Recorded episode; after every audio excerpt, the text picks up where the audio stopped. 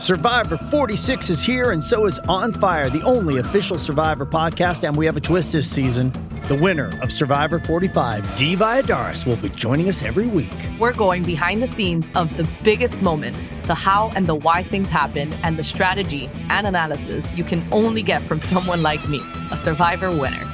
Listen to On Fire, the official Survivor podcast, wherever you get your podcast.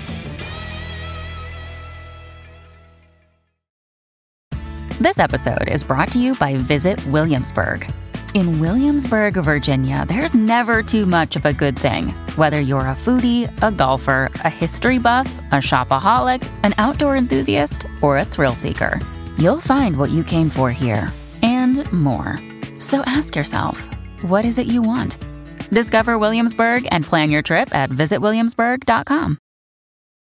This episode is brought to you by Paramount Plus. Get in, loser! Mean Girls is now streaming on Paramount Plus. Join Cady Heron as she meets the plastics in Tina Fey's new twist on the modern classic. Get ready for more of the rumors, backstabbing, and jokes you loved from the original movie with some fetch surprises. Rated PG 13.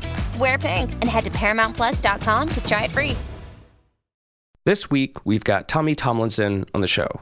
He's the host of the podcast Southbound at WFAE, Charlotte's NPR news station, where he also does weekly commentaries.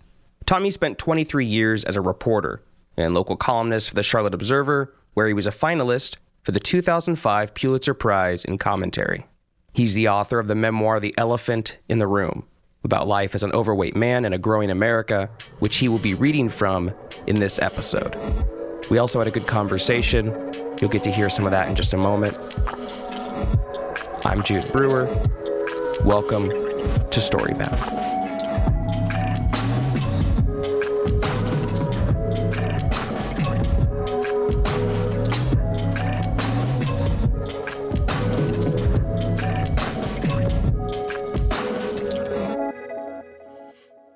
So to start off, Tommy, from Southbound to Storybound, Yeah. here you are. uh, you, I, I just want to start right off the bat. You nearly lost your voice, and by the way, I have a whole thing of things I want to talk to you about. But I literally just learned this about you. That I mean, you have your written voice, an admirably honest written voice, but you almost lost your literal voice. And that was 29 years ago, so it's almost would be what your 30th anniversary from where you feared your ultimate dream was going to vanish.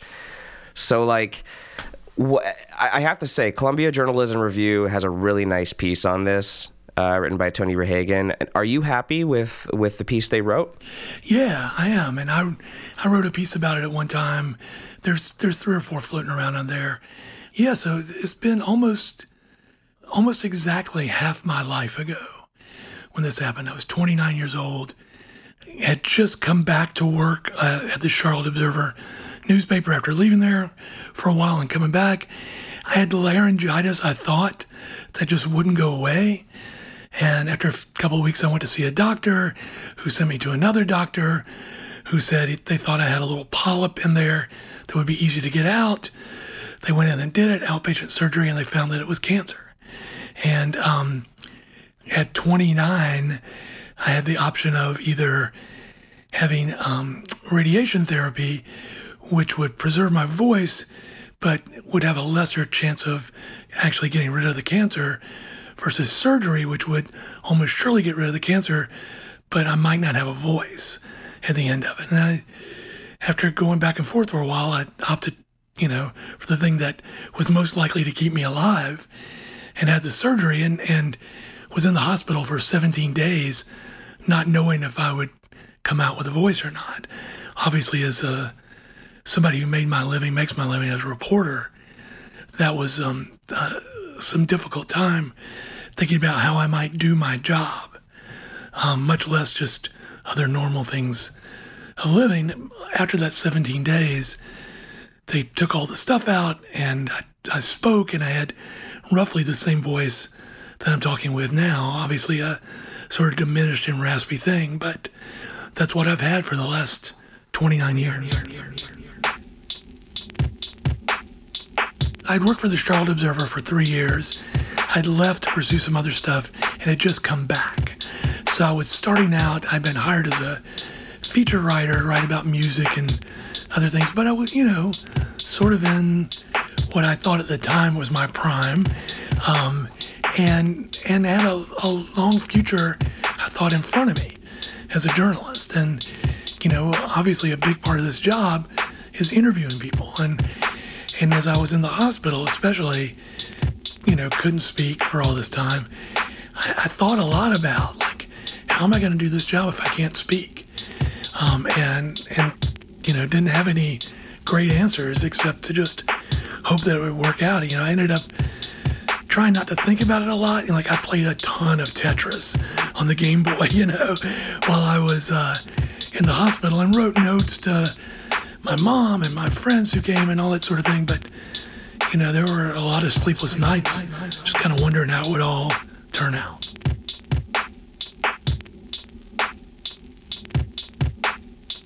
Hey there, this is Tommy Tomlinson. I'm the author of the memoir, The Elephant in the Room One Fat Man's Quest to Get Smaller in a Growing America. I'm going to be reading a couple of excerpts from this book. The first will be the prologue, and then I'll be reading a little bit from later on about my family in Georgia and kind of how I grew up and how that fits into all this. So here we go. Prologue Killing the Hog. I have this dream. We're on a road trip out in this house in the country, and I'm trying to talk to my wife. But this hog gets in the house. It stinks and it's slick to the touch, and I can't keep it off me. I push it away, but it keeps plowing back, and I see tusks. I finally shove it out the door. Now I'm in bed. Here comes the hog again. I could barely stave it off with my hands. It's all over me. I get to my feet and kick it and ram it with my shoulder, and we tumble out into the yard. My mouth is coated with hog slime, and I reach in and scrape it off my tongue. I'm half dressed, stinking, miserable. Suddenly, we're back in a room, and I can sense I'm being watched. Three or four official looking people are lined up at a table, like judges on a panel. One of them says, Here's what you have to do.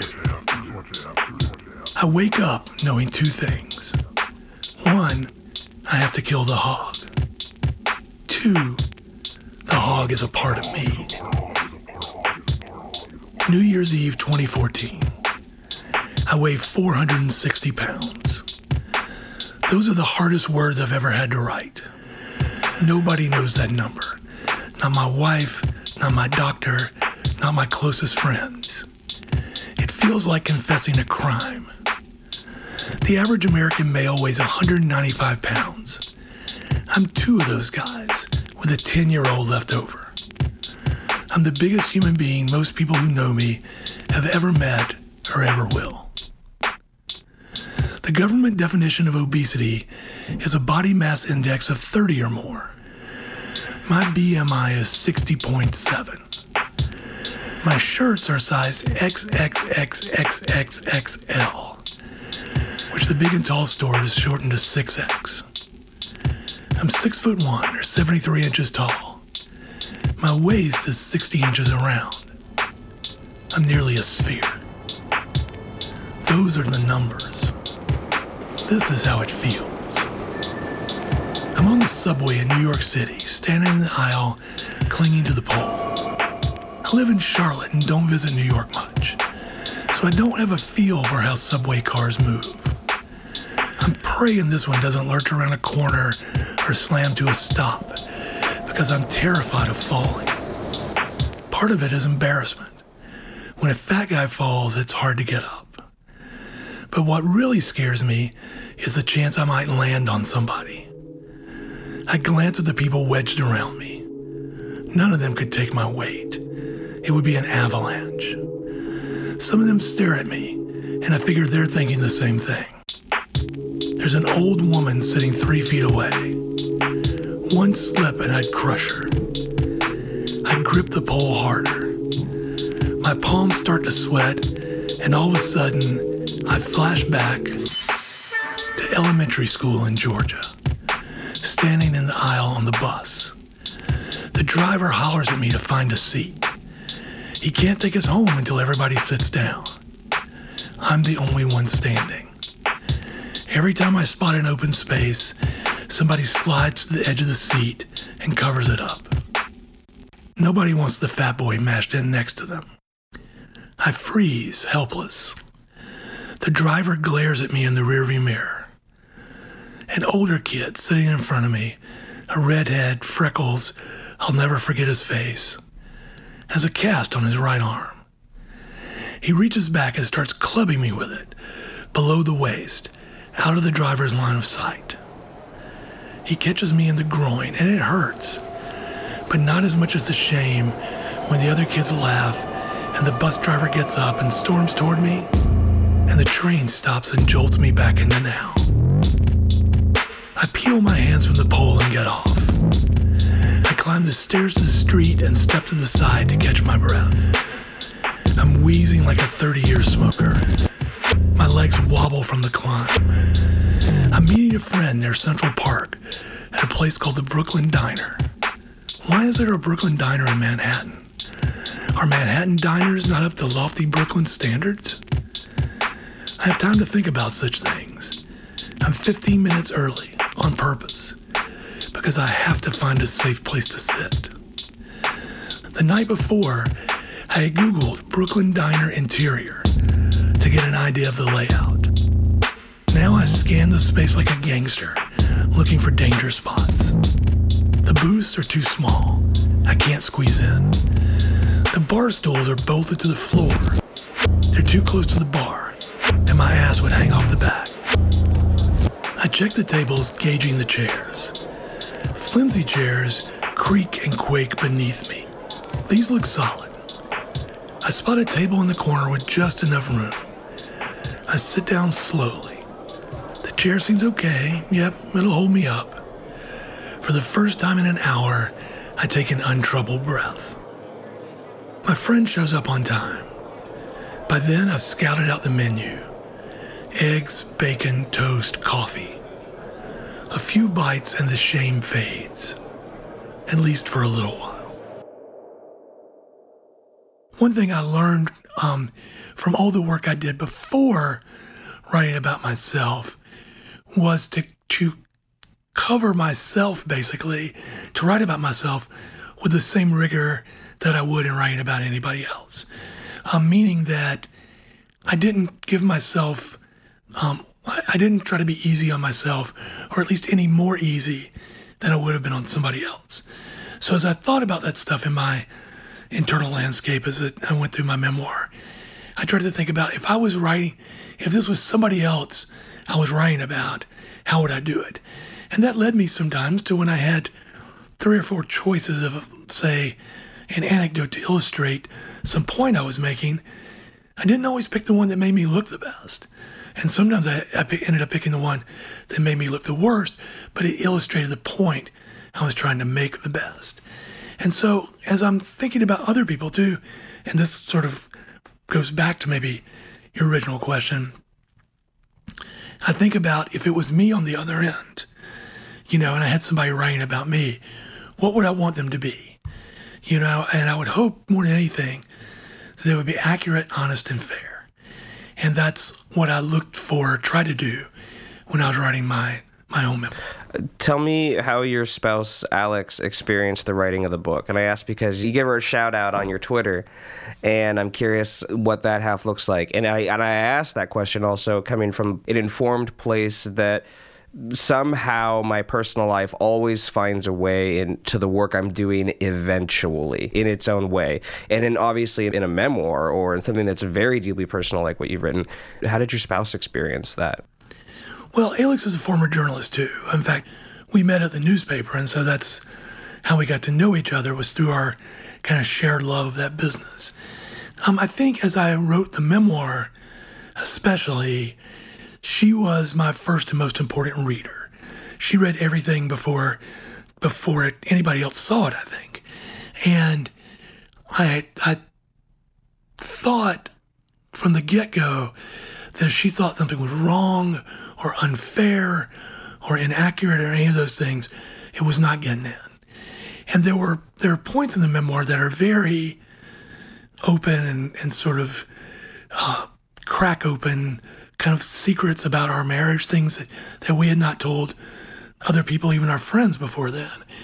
And those especially are things that I wanted to make sure she saw she was comfortable with and was willing to let that be in the story. If she had said no to any of it, I would have taken it out because beyond just being faithful to the journalism, I'm faithful to her.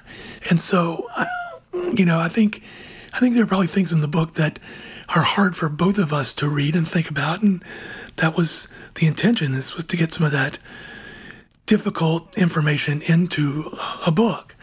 But I think in the end, she was comfortable with whatever was in there, and and she was my first, best, most loyal reader.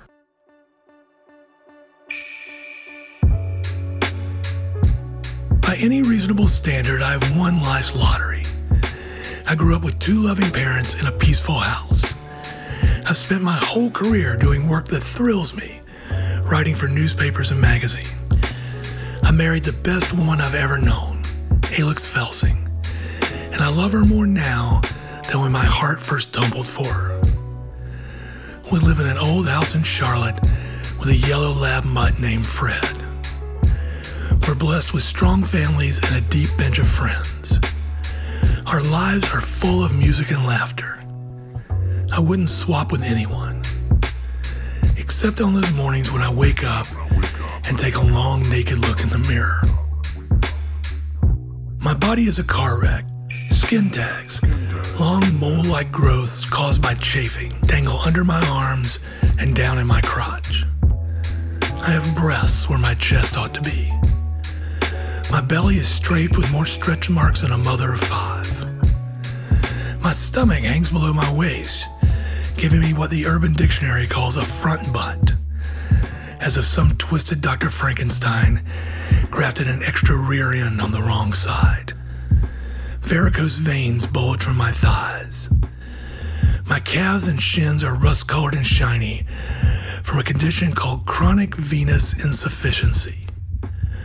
You never want any medical condition that contains the words chronic and insufficiency. Here's what it means the veins in my legs aren't strong enough to push all the blood back up toward my heart. So it pulls in my capillaries and forces little dots of iron up under my skin. The veins are failing because of the pressure caused by 460 pounds pushing downward with every step I take. My body is crumbling under its own gravity. Some days when I see that disaster staring back, I get so mad that I pound my gut with my fists, as if I could beat the fat out of me. Other times, the sight sinks me into a blue fog that can ruin an hour or a morning or a day. But most of the time, what I feel is sadness over how much life I've wasted. When I was a kid, I never climbed a tree or learned to swim. When I was in my 20s, I never took a girl home from a bar. Now I'm 50, and I've never hiked a mountain or ridden a skateboard or done a cartwheel. I missed out on so many adventures, so many good times, because I was too fat to try. Sometimes when I could have tried anyway, I didn't have the guts. I've done a lot of things I'm proud of, but I've never believed I could do anything truly great because I've failed so many times at the one crucial challenge in my life. What the hell is wrong with me?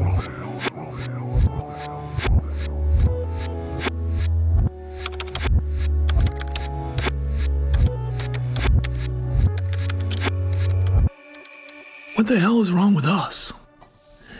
As I write this, the Centers for Disease Control estimates that 79 million American adults, 40% of women, and 35% of men qualify as obese.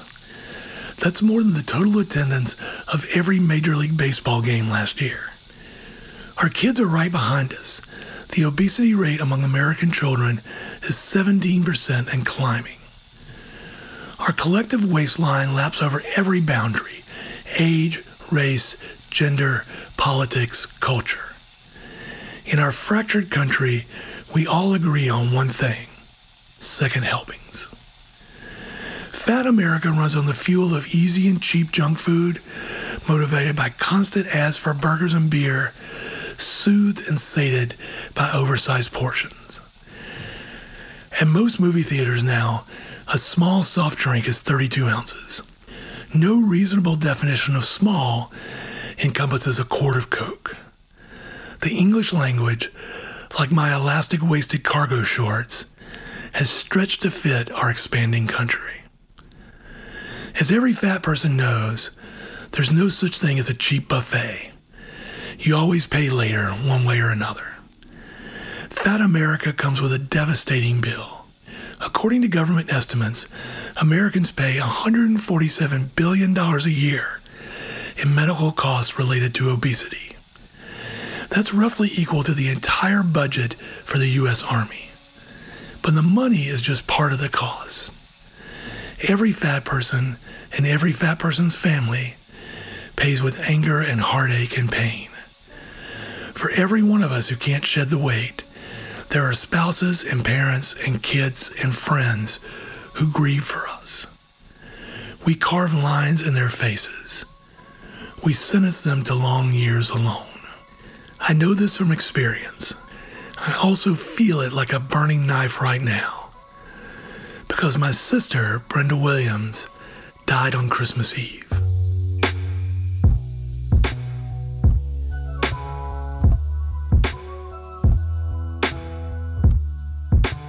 One of the great joys in our family was getting Brenda to laugh. If somebody cracked an off color joke, her eyes cranked open wide and her eyebrows flew up her forehead like a cartoon. Sometimes she let out a low cackle that tickled me even more. She and her husband, Ed Williams, had been married 43 years and raised three kids. Brenda was never happier than when she had a house full of the people she loved. But she didn't laugh as much the last few years. Her weight scared her and isolated her, and eventually it killed her. Brenda was 63 and weighed well north of 200 pounds. Her feet swelled so much she could hardly wear shoes. Her thighs cramped so bad with so little warning that she was afraid to drive. For years, she dealt with sores on her legs caused by the swelling. They leaked fluid and wouldn't heal. In late December, one of the sores got infected.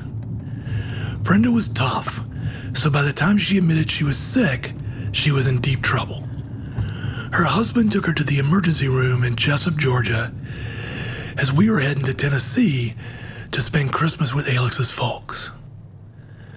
My brother called at 2 in the morning on Christmas Eve and said things were getting worse. We tried to sleep for a couple hours, got up, and got on the road. The infection turned out to be MRSA. It spread so goddamn fast.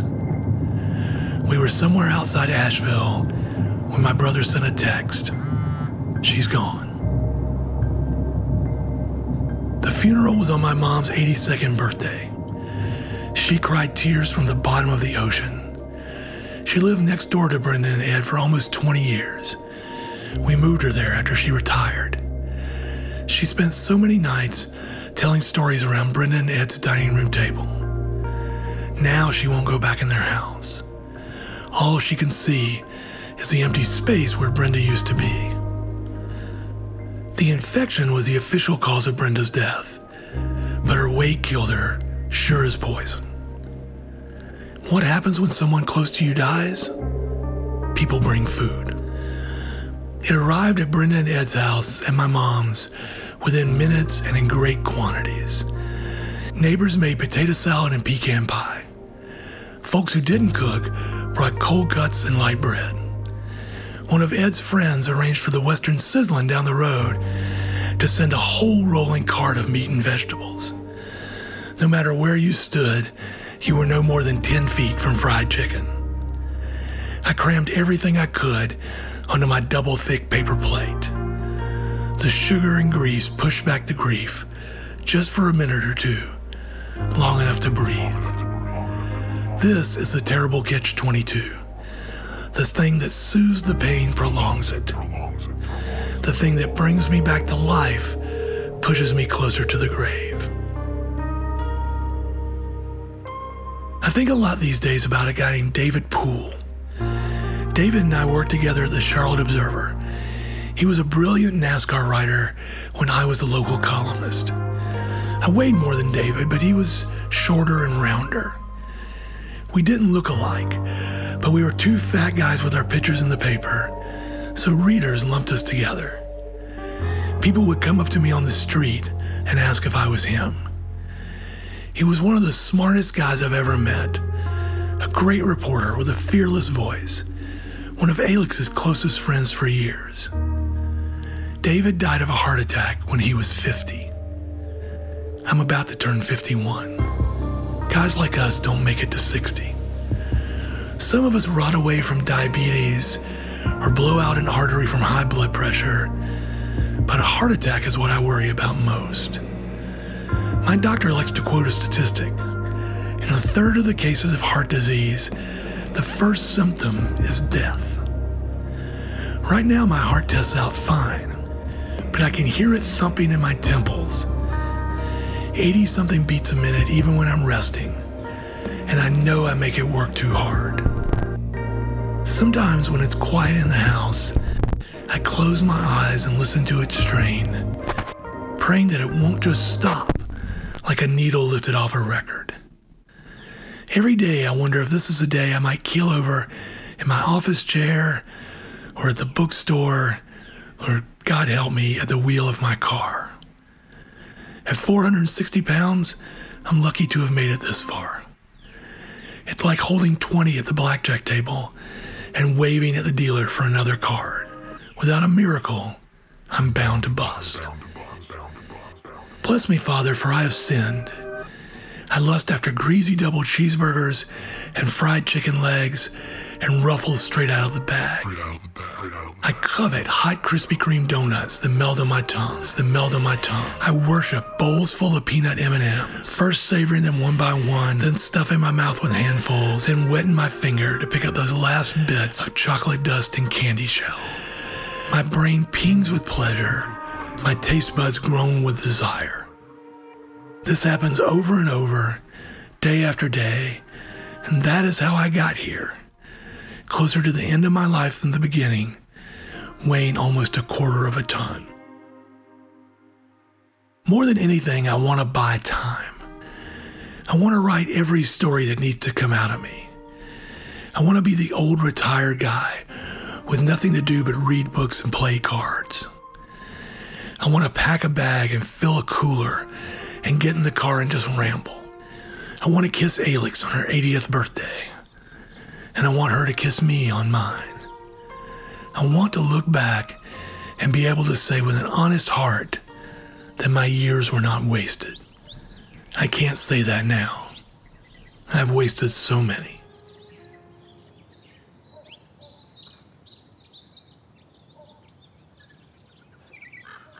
After we got back from Georgia, I hung my black suit in the closet. It's my only suit. I bought it 17 years ago to get married in. I had to have it cut special at a big men's store called Thick and Thin. We ended up going with a tuxedo for the wedding, but I kept the suit.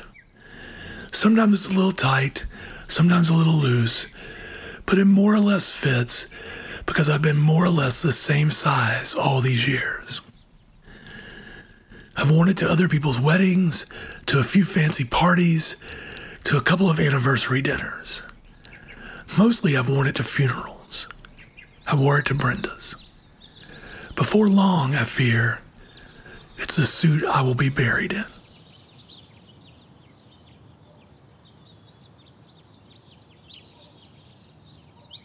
Were you ever feeling like you didn't know where the book could go? Because you explore this incredibly up close and personal narrative in your own fashion that we like because we on this show like deeply appreciate your vulnerability. And i know more than one person on the staff was was affected by your reading.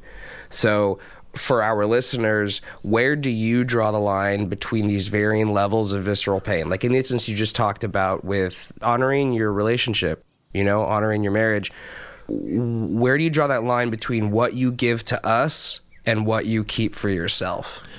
I think the the issue is basically it comes down to what's useful to other people. You know, I, I didn't go into the memoir writing business to just sort of like empty my guts in front of the world. You know, this is not like self torture porn or anything like that. It's more what is what in my life might somebody else find meaningful, useful to their own life. And so that was sort of the standard for me. So there, you know, as I've, I've kind of joked several times, this book is not a tell all. You know, it's a tell most, but it's not a tell all. There's certainly stories about my life, some more painful than the ones in the book, that I didn't tell mostly because I didn't know if anybody would get anything useful out of them. You know, I wanted to tell stories that people could, you know, take something from, use it in their own life, make meaning out of it. You know, the um, as I've often said, we had a cliche in the newspaper business when we used to write about these disaster stories and that sort of thing. We'd focus on one person, and then the transition to the bigger story would always be, but he is not alone, or she is not alone. And that's sort of a, a trite thing to say in a story, but the truth is that, that that is a bigger, there's a bigger truth there. That any of us who may think we're alone because we're overweight, because we're bullied, because we're have eating disorders, whatever it is in your life that you feel like may define you, there are other people who are going through the same thing. You are not alone in that. And my book, the intention of my writing my book was just a big version of you are not alone. I've experienced these things and maybe some of them will ring a bell with you as things you've experienced, even when you thought nobody else could understand.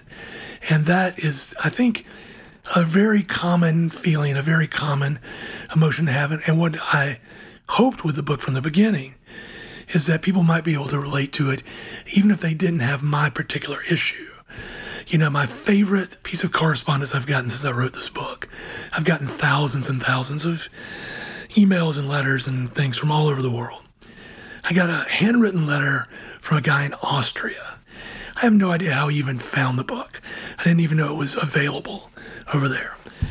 But he wrote like a 10 page handwritten letter. And the thing that struck me about it the most was that he doesn't struggle with his weight. This guy struggled with depression. But in my story, he found something that he thought resonated and rhymed with his story, and so my story was useful to him. And so that that letter was incredibly gratifying to me because that's what I set out to do with the book. Hey, there's still more story and conversation to go. We'll be right back after this quick commercial break.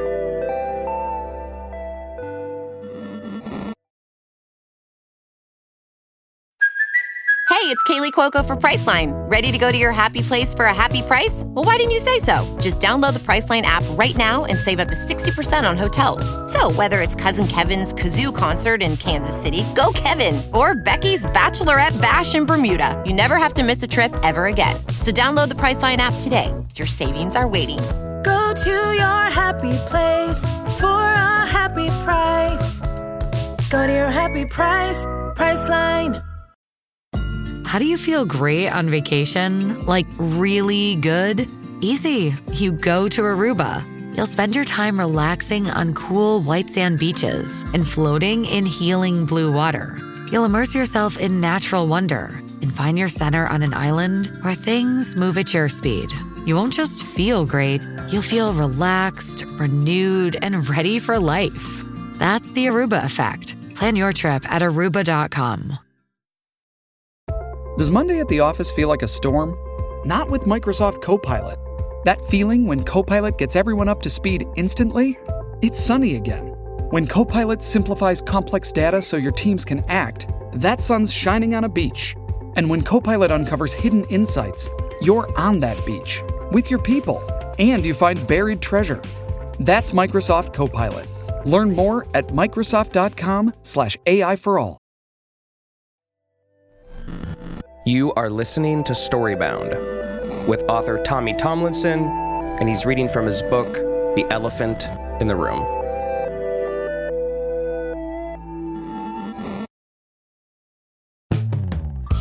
Everybody in my family was an artist when it came to Southern food. The women cooked the most, but the men could swing a meal now and then. Daddy's specialty was chicken and dumplings, with the dumplings made from crumbled up soda crackers. The show of the year was a family reunion at Uncle Ted and Aunt Estelle's house in Nahunta, Georgia, which is known, if it is known, for once hosting the World Armadillo Olympics. Uncle Ted worked in the pulp mills and played country blues on his guitar. Aunt Estelle, my dad's sister, was rough as a cob. From the time I was about 10, every time we showed up, she'd take one look at me and holler, You ain't lost no weight. And then she would call us into the kitchen where we would add our dishes to Heaven's buffet. Most of the time, the center of the table was a platter of fried chicken piled so high it would topple if you pulled out the wrong leg. There'd be pork chops, turkey and dressing, beef stew, maybe venison if it was hunting season. Then the white food group mashed potatoes, potato salad, deviled eggs, rice with brown gravy, biscuits and cornbread shining with butter. And then the vegetables Crowder peas and Kentucky Wonder pole beans, crookneck squash and fried okra, turnip greens and salty pot liquor, sliced tomatoes picked five minutes ago. This paragraph is as close as I will ever come to writing porn. There was no way to get all the goodness on one plate. Anywhere my family gathered, a normal meal was two helping, three if you hadn't tried the meatloaf. If you stopped after one, somebody would ask if you were sick. The desserts were off to the side on a counter. Somebody would have set out dessert plates, but most of us used our regular plates for the extra room, not caring if the carrot cake soaked up chicken grease. We'd have pecan pie, banana pudding, peach cobbler, pound cake as dense and rich as peat moss. One year in the early 70s, one of our cousins who had moved to Minnesota brought home her new husband. He was Japanese. I'm pretty sure nobody at that reunion had ever met a Japanese person before that moment, unless it was in the war. He showed up with a cooler of ice cream. We loved him immediately. After supper was a time of groaning and unbuckled belts. Time to sit around and sulk, Uncle Ted would say. The women would clean up and gather around the kitchen table. The men would go outside and lean on the bed of somebody's truck, smoking cigarettes or pinching off jaws of days' work tobacco. As a kid, I had a ticket to both worlds, the women and the men, and I'd hang around the fringes listening to the stories. Sometimes the hero of the outside version was the villain of the inside version. Either way, the stories always had pace, suspense, humor, and a lesson at the end. I'm the only one out of my family who makes a living telling stories, but in many ways, I'm the worst storyteller in my family. I've spent my life trying to rework my family's magic tricks to take that sound and that feeling and turn it into words on a page. My kin, without knowing it, created a writer. Without intending to, they also created a fat boy. By the time I came around, the people in my family were off the farm, but most of them still worked with their hands and their backs. I was different. I never had to pick cotton or sweat out a shift at the mill. I ran around outside and played ball, but what I really loved was reading books. My soft life had no chance against a southern supper table. A few people in my family were starting to grow pot bellies, but most still had the jobs and the metabolism to burn off big suppers. I didn't. But the food was so good, I couldn't stay away. I'd sneak back into the kitchen for an extra chicken leg or a hunk of pie I'd eat out of my bare hand. The grown-ups would chase me off, but they weren't serious about it. They were proud of what they grew and caught and cooked. None of us had money, but we were wealthy at the table. I ate better than anyone I knew. I also ate more. My dad's full name was Leonard Milton Tomlinson, but people always called him Tommy, and he figured that's what everybody would call me. So my folks made it official. It's Tommy on my birth certificate, not Thomas or Tom. From then on, I was little Tommy and he was big Tommy. It didn't take me long to turn that into a joke. By the time I was 12, I was bigger than him.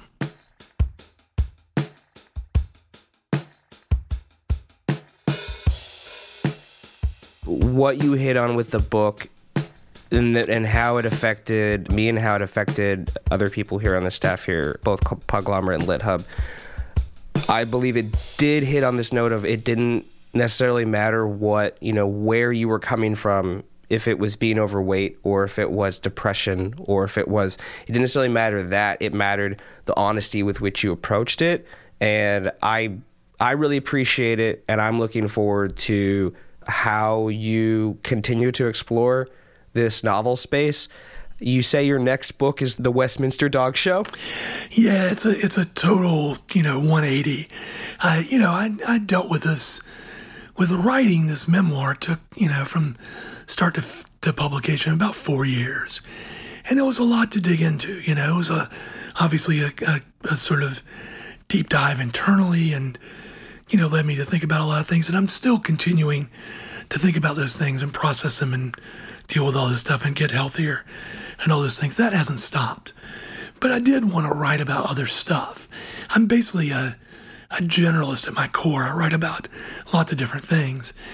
And as we were tossing around ideas for what I might write about next, one of the things I pitched to my editors was that I felt like there hadn't been a great book about dog shows and that this was this interesting subculture that you know people watch it maybe once a year or they've seen that movie best in show and, and they just kind of wonder how people get into it and what's it like for the dogs and all that sort of thing. And i just thought it would be a fascinating book and it's turned out to be even more fascinating than i thought. It's just a really cool world to dive into.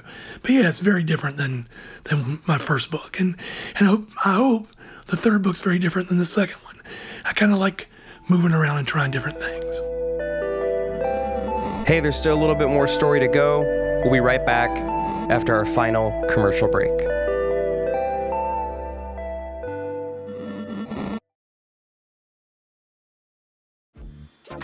Dreaming of a better sleep? Tossing and turning is not your destiny. And Olly is here to help. Olly invites you to sink into sweet, sweet slumber to improve your mental and physical health and overall wellness. More than just melatonin, Olly's ingredients help you unwind your mind for a delightfully dreamy drift off. Sleep is on the way at Olly.com. That's O L L Y.com. You are listening to Storybound with author Tommy Tomlinson, and he's reading from his book, The Elephant in the Room.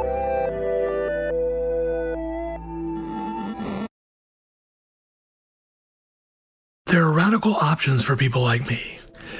There are boot camps where I could spend thousands of dollars to have trainers whip me into shape.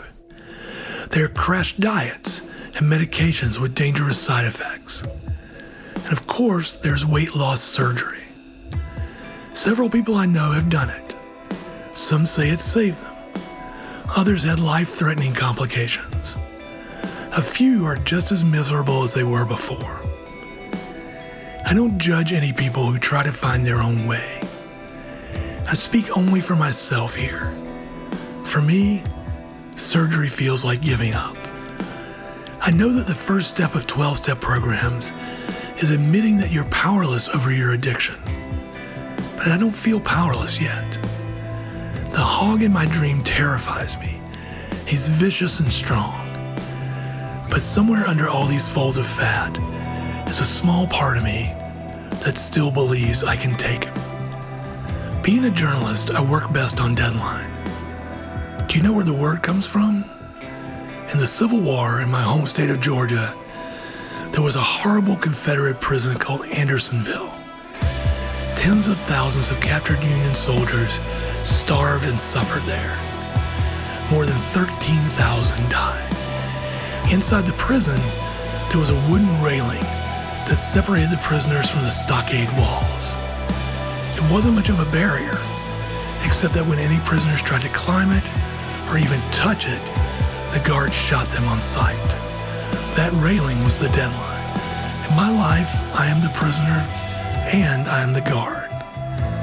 With every big meal and every day spent on the couch, I have reached closer to the railing and I've fired a slow bullet aimed for my heart. Here's my deadline. By the end of 2015, one year from now, I am going to lose weight and get in shape. I'm not going to set a number because every time I've done that, I've fallen short. My goal is to prove that I can head down the right path and stay on it. I have to show that I won't quit when it's hard because it's going to be hard. If I get to the end of the year and I've failed, every option goes back on the table boot camp, pills, surgery, everything. I have a long history of doing this the wrong way. I've thought about a few simple things that might help me do it right. But it will take more than just a meal plan and a walk every morning. I have to dig deep.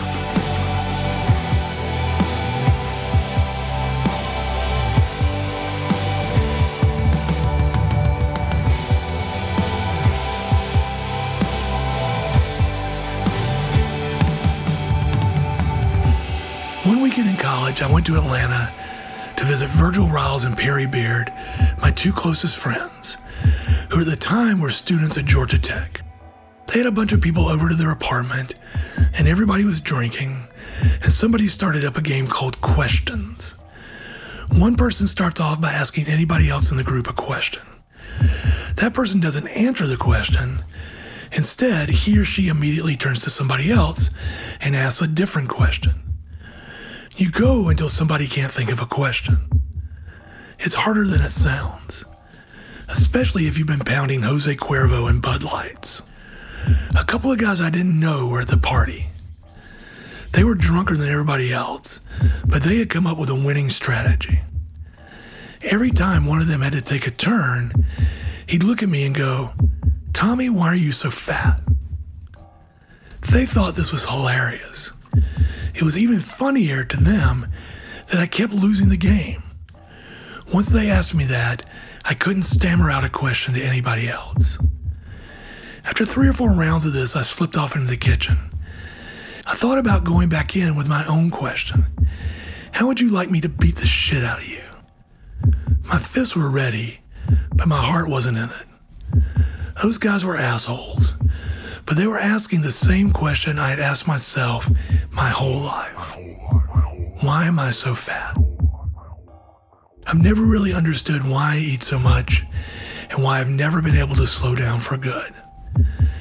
I need to make sense of how I grew up, crack the shell on some old memories, reach down and feel around in dark places, find out what's waiting down there in the mud.